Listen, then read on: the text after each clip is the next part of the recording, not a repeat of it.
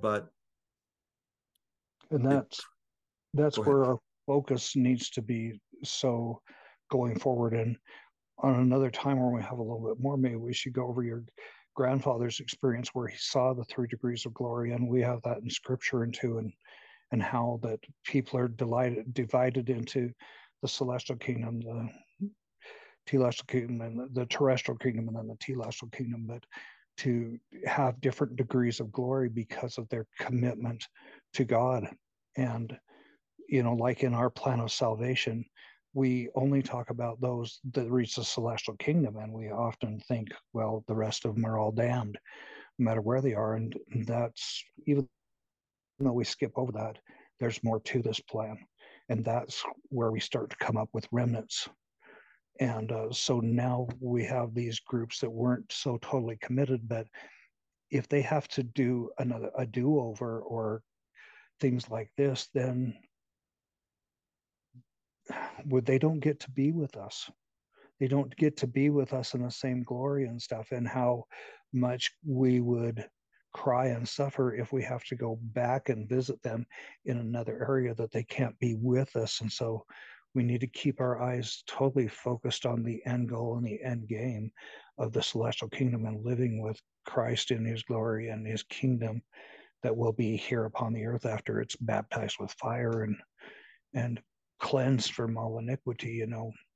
But anyway, I don't know that we want to go too much more in depth there, but it's a powerful concept that really the only end to everything is to deny the Holy Ghost, which we don't completely understand, or to kill in innocent blood with a full knowledge and stop our all of our progression and everything else. You know, in talking about the Lord showing uh, the levels of glory that we can uh, attain, I remember that when it comes to the lower levels, um, here we go. D&C 7647. Just going to comment on this here. Hold on, as you said. Okay. It says, uh, uh, talking about where the sons of perdition go, it says, uh, which is another level, not a, not as I recall, not a kingdom of glory. It says, wherefore he saves all except them, meaning the sons of perdition.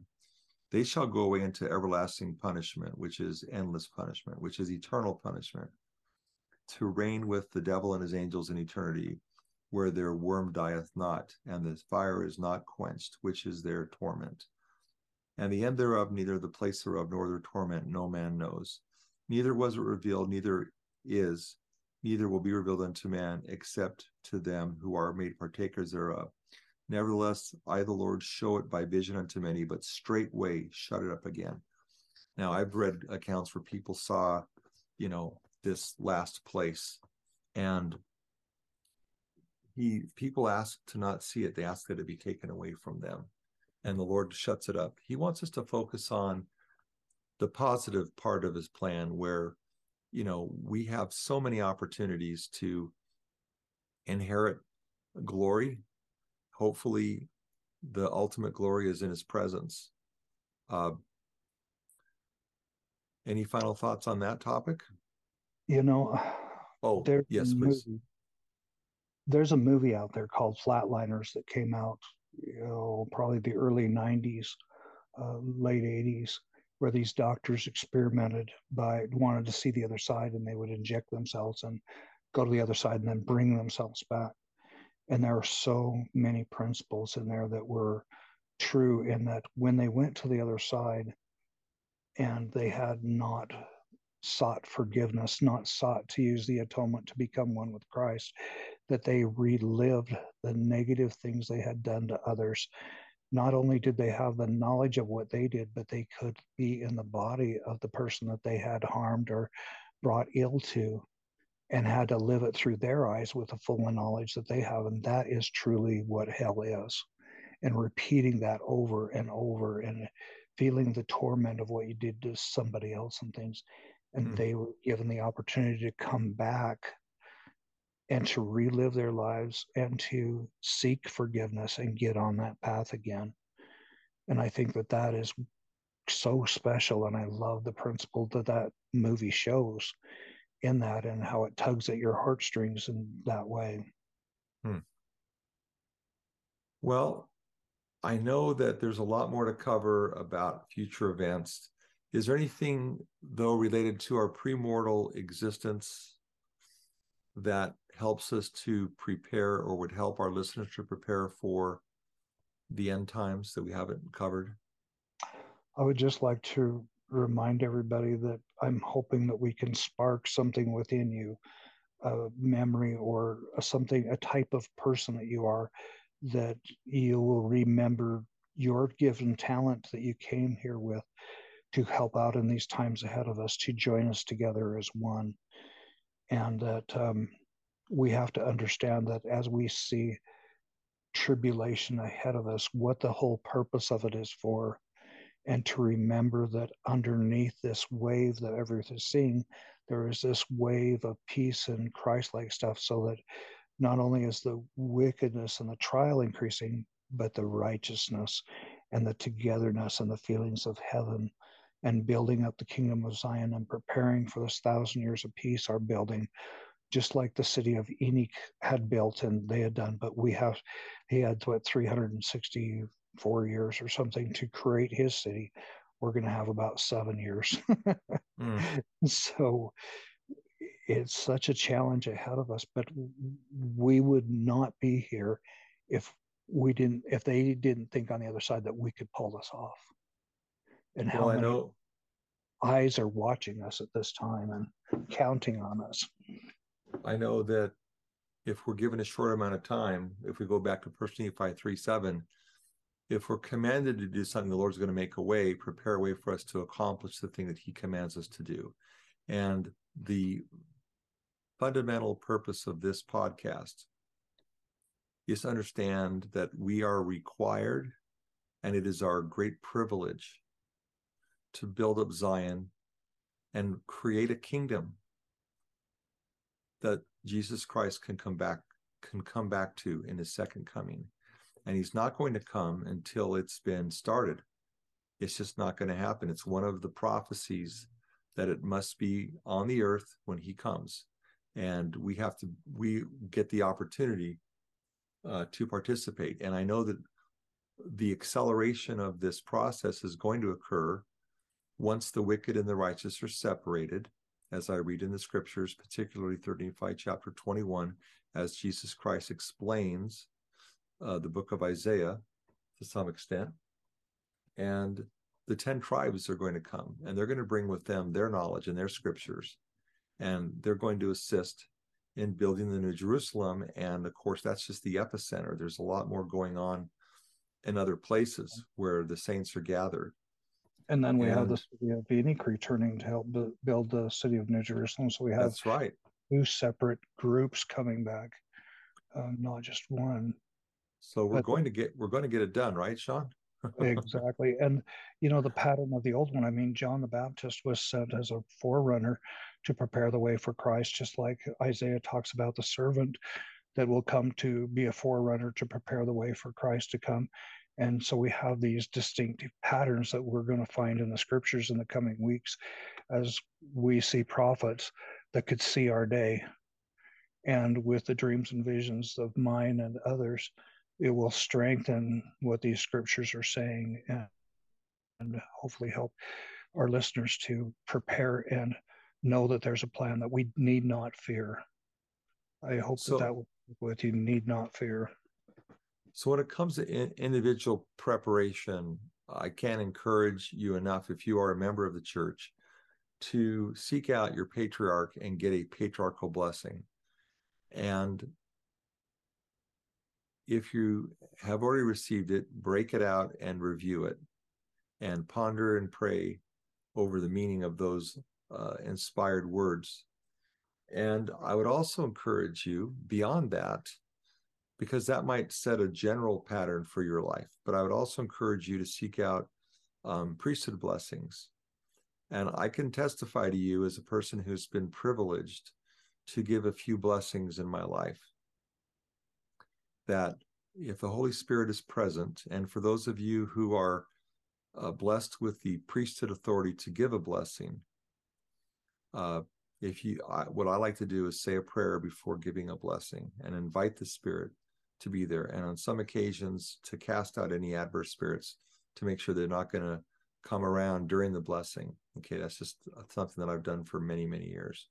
Anyway, when you have that opportunity, I will tell you I will tell the people receiving the blessing and the people giving the blessing that the giver, just meaning the the instrument in the hands of the Lord, is going to find out exactly how much the Lord knows about his children. Because if you are a conduit for the Spirit, you're going to learn things about that person when you have your hands on their head that you had no idea. And I have seen or felt the Lord's love, concern, and his treasuring of his children, giving a blessing. I, I learned, as I mentioned in a prior podcast, and I want to say it again, I have learned more about my children when my hand is when my hands have been upon their heads than all the time I've lived with them. And what the Lord, you know, these are chosen vessels, and to see his children through his eyes is truly uh, a privilege.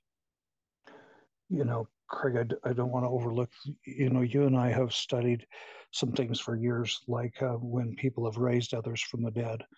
And in those circumstances, they wash their hands and face in preparatory to giving the blessing, and how once we understood that, I started doing that, and what a difference it made in being a tool in Heavenly Father's hand or being a mouthpiece or a conduit for Him when I prepared myself in that way by washing my hands and face beforehand.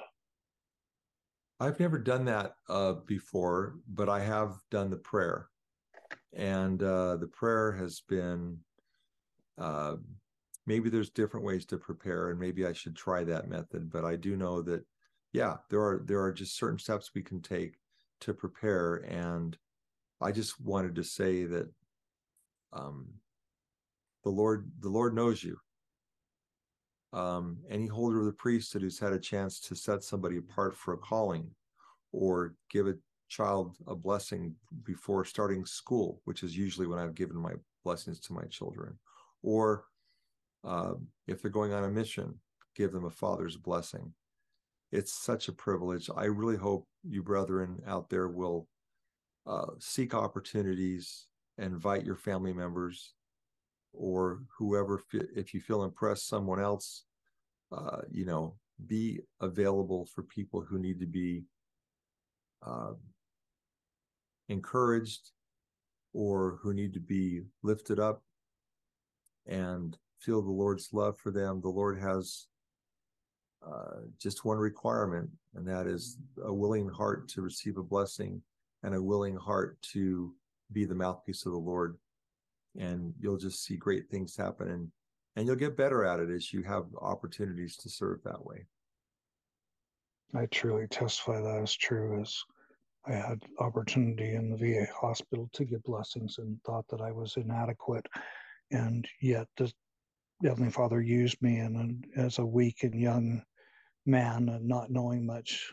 because i was willing that I was able, the Heavenly Father was able to bless the lives of others through my willingness to help. The Lord um has said, I'm sorry. Just saying with blessings, yeah. The Lord has said, if we will open our mouths, that they will be filled. It's a really simple formula. And uh, it does take courage uh, to, to do it when you haven't had that muscle exercised. But when you try it, just like bearing your testimony in church, if you want to get a testimony, go up and open up your mouth and see what comes out because the angels will be there to catch you and they will give you the words. Um, there's no better way to uh, give a, to learn how to give a blessing than to just trust in the Lord because you have to remember it's not you doing it. That's the thing. Um, I try not to ever say anything in a blessing unless the unless I feel prompted to say the words. And if I have to leave my hands on their head longer than what may be uh, socially acceptable, that's the way it's going to be because I'm not going to say anything that the Spirit doesn't prompt me. But at the same time, if I have ideas going through my head about what I should say, if I don't say them, I will lose the Spirit. You have to act on your promptings when giving a blessing and not be afraid to say the words and the thoughts that are coming to your mind. Just say them. And if you start to say them and speak them, the Spirit will support you in what you're saying. Or it will correct you and say, that's not exactly right. And you just you just go plow ahead. And it's a muscle that you can exercise. And it is so needed. People need to know that the Lord loves them. And there's nothing more personal than giving a blessing. And here's a couple reasons why. One, you're the mouthpiece of the Lord. And number two, there's a good chance that if you've been asked to give a blessing, someone has already been pondering and struggling for an answer. I can't tell you how many times when I've given a blessing, someone has said, You answered every single concern that I've been thinking about. And uh, what an opportunity to give someone a reinforcement that the Lord loves them and that He knows what they want and what they need. And that to get that from another person is a witness and their their love for the lord grows their confidence in the lord grows so brethren it's such a powerful tool giving blessings i i hope that you'll do use it. It's a step that just will be so needed in the future and by doing it a little now and a little here that we'll be ready for what's ahead of us where uh, lives count upon the blessings and our loved ones and our family members will there'll be life and death whether or not we can give a blessing. So it is that important well in closing sean i think next time we we have the discussion why don't we talk about there's been lots of uh, scriptural and uh, prophetic accounts about the last days and maybe we can they're so consistent with one another. I mean i haven't read many prophecies about what happens in in africa for example but there's been a ton of visions revelations uh, prophetic statements made about what's going to happen in the united states of america or in the americas. And i, I think sometime we could talk about those things. Yeah i mean we started to talk about the financial reset and I think as we go on, the, the next step is that triggering of the next few events of the Civil War and things that occur during that time period, and and uh, talking about what the Lord will be doing behind the scenes to strengthen these people and to build these people step by step as we go through this period of seven years. And this is directly related to what we learn about in the war in heaven the number one move, the number one move is to take away our agency. This is the fundamental key. And this is what they're working on is to consolidate power into the hands of a few who think they know better, but in many cases are godless, non believers, uh, serious involved in sins that block their judgment and cloud their ability to commune with the Lord and know the Lord's will. Okay. And in some cases, which uh, I can't point fingers exactly, but it's pretty obvious to me that in some cases, they're directly communicating with either adverse spirits or Satan, because we know since the time of Cain that there's been plans that by murdering to get gain, this is the great secret. And Sean alluded to it as well.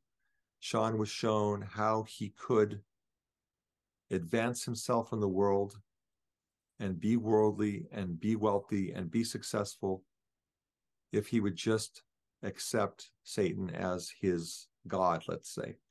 And there are people who have already agreed to do that. And some of these plans are covert and some of them are not so covert anymore. We're seeing the unveiling, as the Lord said, shouting from the rooftops. We're going to see everything unfolding. And it's being unrolled right now, no doubt about it, in a in a in a at a scale that I've never seen in my whole life. Yes, yes, it is. And don't let it overwhelm you and don't let fear overtake you because God has a plan and we have the scriptures as our guide. We have everything we need. The Spirit is ready to be poured out.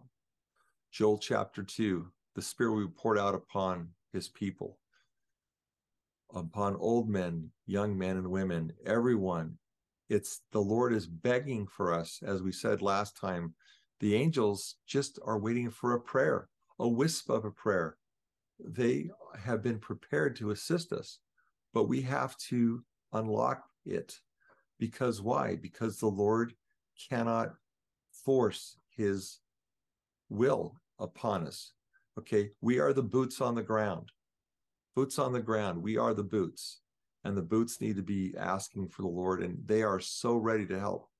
It isn't even close, is it, Sean? The power of the Lord versus the power that Satan wields. All Satan can wield is the power that people give him. Okay, God has power that far exceeds. His power does not arise from uh, whether we decide to listen to him or not. Does it, Sean? No, not at all. In fact, everything that Lucifer and that group does is an imitation of God. They have no power to create. Uh, it's all an imitation of those things, and that's why we see so many holy and sacred symbols and sacred things being changed or slightly changed to signify Him to lead us away from God and think that they are in charge. Satan has no originality. God has a kingdom, he wants a kingdom. God does this, he tries to do that. It's always a counterfeit, just like a counterfeit bill. He has no originality whatsoever. Uh, and but he's good at imitation. And the imitation can look in some ways like the real thing. So we have to be careful, but the elect will not be deceived. Okay, we that's why we have to be vigilant, just like uh, we're described describes in Matthew chapter 24. Vigilant, we have to look for the signs, and the Lord tells us to be of good cheer, and uh, that is the goal: is to not not be afraid. There's nothing to be afraid of. Uh, I I keep thinking back about the time in the Book of Acts when the apostles are imprisoned, beaten, uh, and scolded, and told to quit preaching. and it says they left the prison rejoicing that they could suffer shame for the Savior. And they went right back out and kept preaching. It didn't slow them down even for a second. So that's a kind of courage. And why? Because inside they were bursting with joy, bursting with joy and happiness in the spirit it didn't even come close to the persecution that they were experiencing. So be of good cheer. We love you and thank you for listening in. If you have any ideas, uh, please feel free to send an email to myvisionofzion at gmail.com uh, or just call Sean if you know Sean, or, or maybe you should uh, uh, share the podcast or subscribe so that you can get automatic downloads this is going to be broken up into several pieces. This is a long one, but I'll break it up. We kind of went topically through some things, so we'll break it up and hope you enjoy it. And we'll be back again next week. Thanks again, Thank Sean. You. you bet. Have a good okay. evening.